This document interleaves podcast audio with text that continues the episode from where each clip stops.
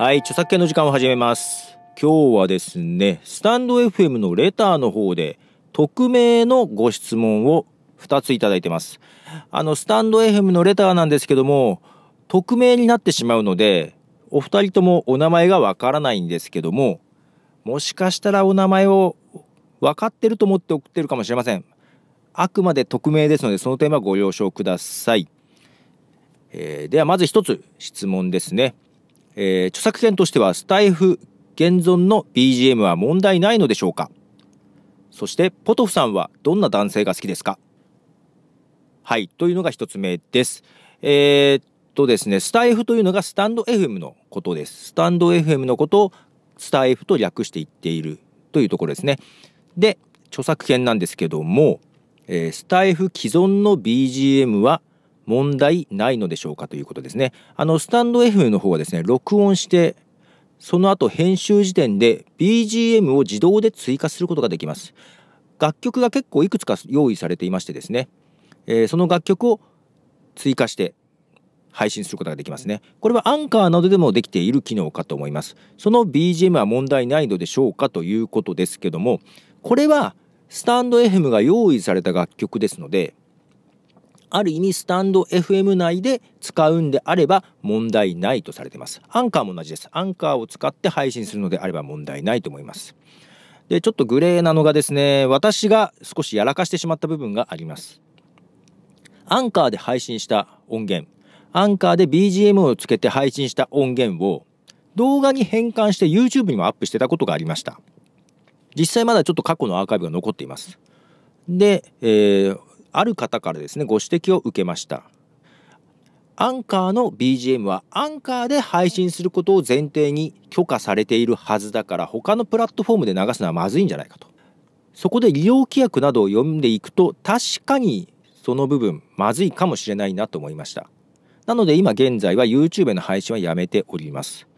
また過去の部分が残っていますがこの部分ややグレーだなと思いましてアンカーに質問を送っております。ただちょっとコロナの影響で返事が遅れるという内容の返信だけ来まして未だ明確な返事がないのでそのままになっておりますがこの部分はややグレーかなと思いますので実際スタンド FM の場合もスタンド FM の BGM をつけて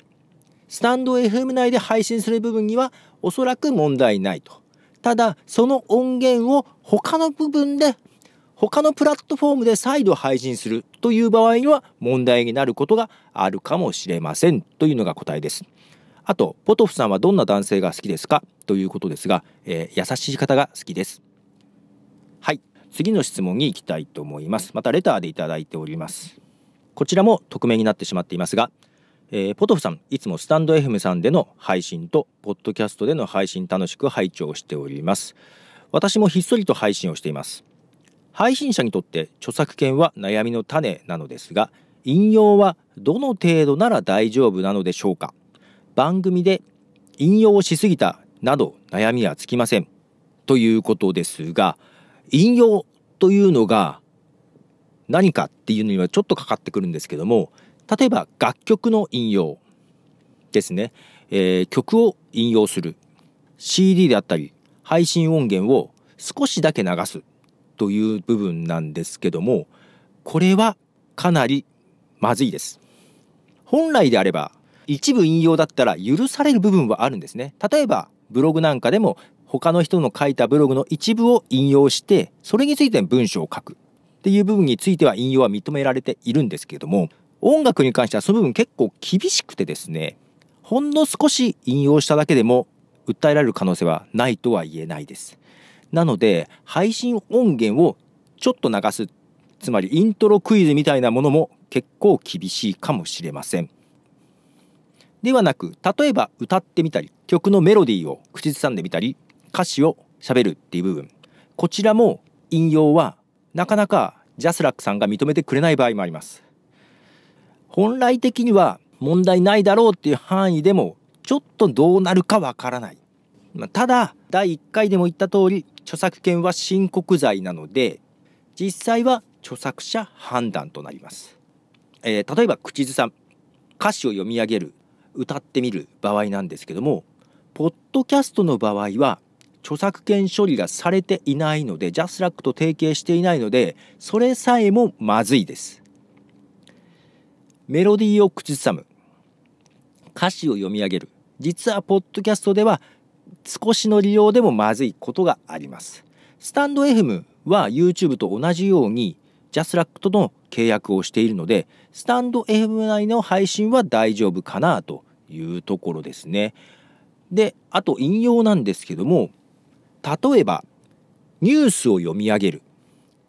誰かが書いたブログを読み上げるこちらの部分も引用として扱うには長さの問題はあります引用とは何かという部分なんですけどもあるコンテンツの一部を必要な部分を使って主従の関係で従つまり主は自分の意見その自分の意見を補足するために一部引用するという形であれば認められるというところですね。例えば、他の人のブログ、他の人の配信をそのまま流します。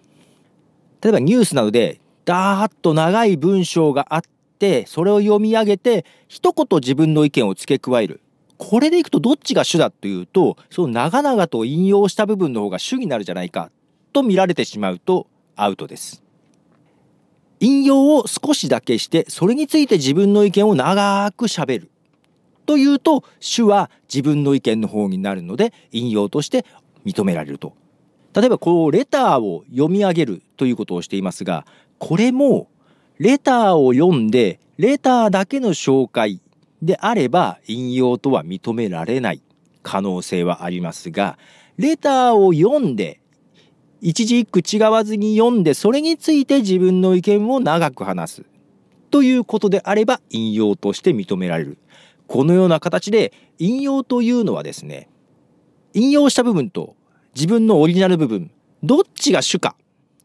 主従の関係でどっちが主かっていうところで引用部分の方が少ない従の関係になっているというのと、その引用は必要だったかどうか。不必要に引用するのは引用と認められないので、必要かどうか、そのあたりが争点にはなってきます。で、何度も言いますが、こちらは親告罪なので、実際は訴えられなければ罪にならないということで、著作権者の判断となりますね。で、音楽について厳しいというのは、著作権を著作者が JASRAC に管理を任せているんですね。なので著作者が、あ、これぐらいならいいかなと思っても、 JASRAC は、いや、ダメだと言ったらダメなんです。 JASRAC の言い分としては、どの程度の部分までを引用とするかというのは、著作者によってもちろん判断が違いますよね。ある程度使ってもらってもそんなに気にしないよという人もいれば、ちょこっとだけでも、いや、それは使ったことになるだろうと厳しく言う人もいると思います。著作者によってですね。すると、管理をしている JASRAC は、毎回いちいち許可を取るわけにはいかないので、一律して対応しようとすると、厳しい方に合わせていく方が、ジャスラックとしては問題が起きにくいということで、かなり厳しい判断になってしまうというのは結構構造上の問題かなと思います。しょうがないかなと思いますね。はい。ということで、